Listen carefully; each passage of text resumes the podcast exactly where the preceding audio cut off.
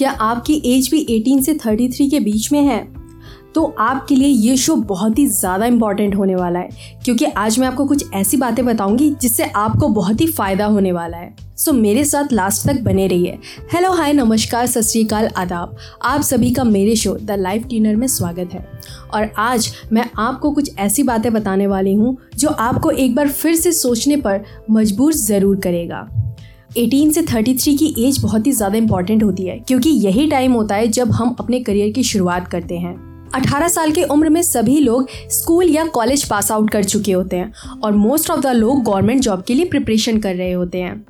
लेकिन किसी को भी गवर्नमेंट जॉब के लिए तीन साल से ज़्यादा प्रिपरेशन नहीं करनी चाहिए।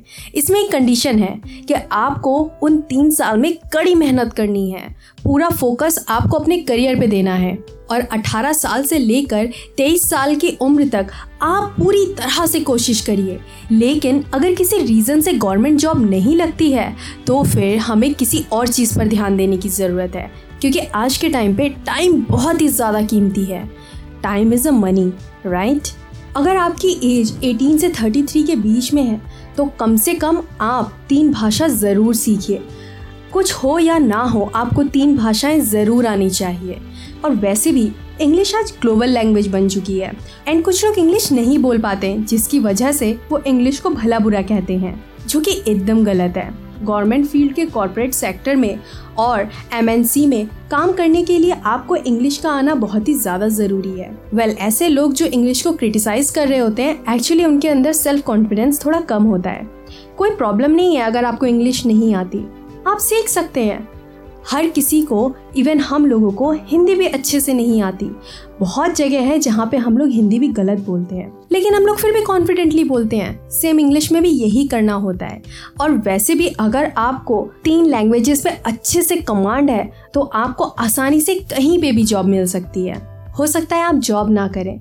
आप बिज़नेस कर रहे हो, लेकिन आपको अपने जॉब और बिज़नेस के अलावा भी अपने अंदर एक स्किल डेवलप करनी है, जिसे सिर्फ़ आप ही कर सकते हैं। किसी रीज़न से अगर आपकी नौकरी या फिर दोनों ही ना रहें तो आप अपनी उस स्किल के थ्रू अपनी फाइनेंशियल प्रॉब्लम को आसानी से सॉल्व कर सकें।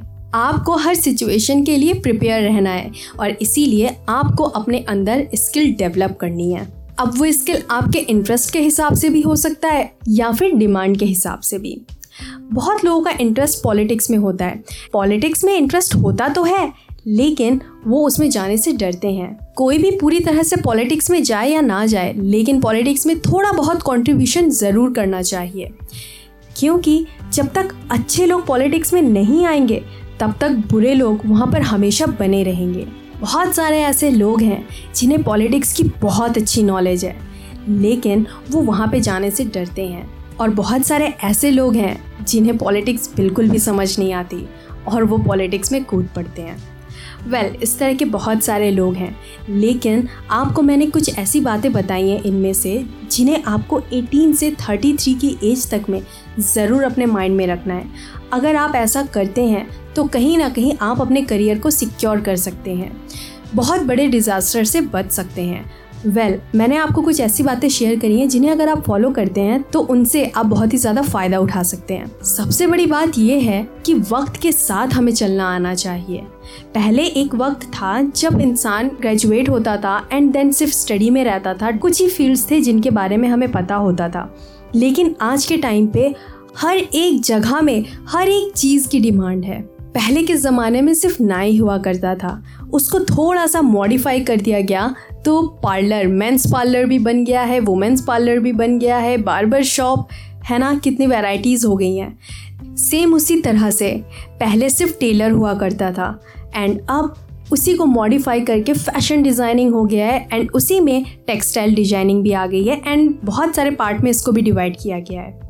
सो so, आप सोच सकते हैं चीज़ों को किस तरह से मॉडिफाई कर दिया गया है और हर फ़ील्ड में स्किल की ज़रूरत है। सो so, हमें वक्त के साथ चलना आना चाहिए स्किल डेवलप करनी चाहिए। एंड जो लोग गवर्नमेंट जॉब की प्रिपरेशन कर रहे हैं मेरा मोटो उनको डिमोटिवेट करने का नहीं था। मैं चाहती हूँ कि उनका वक्त ज़ाया ना हो। बहुत बार ऐसा होता है कि हम गलत डायरेक्शन में अपनी मेहनत कर रहे होते हैं और उसका नतीजा सिर्फ़ नाकामयाबी होती है। मैंने इससे पहले वाले शो में बताया था कि अगर आप अपना कोई गोल डिसाइड करते हो तो आपको रीज़न पता होना चाहिए कि आप क्यों कर रहे हो। जब आपको रीज़न पता होता है तो आप उस गोल के बारे में क्लियर होते हो।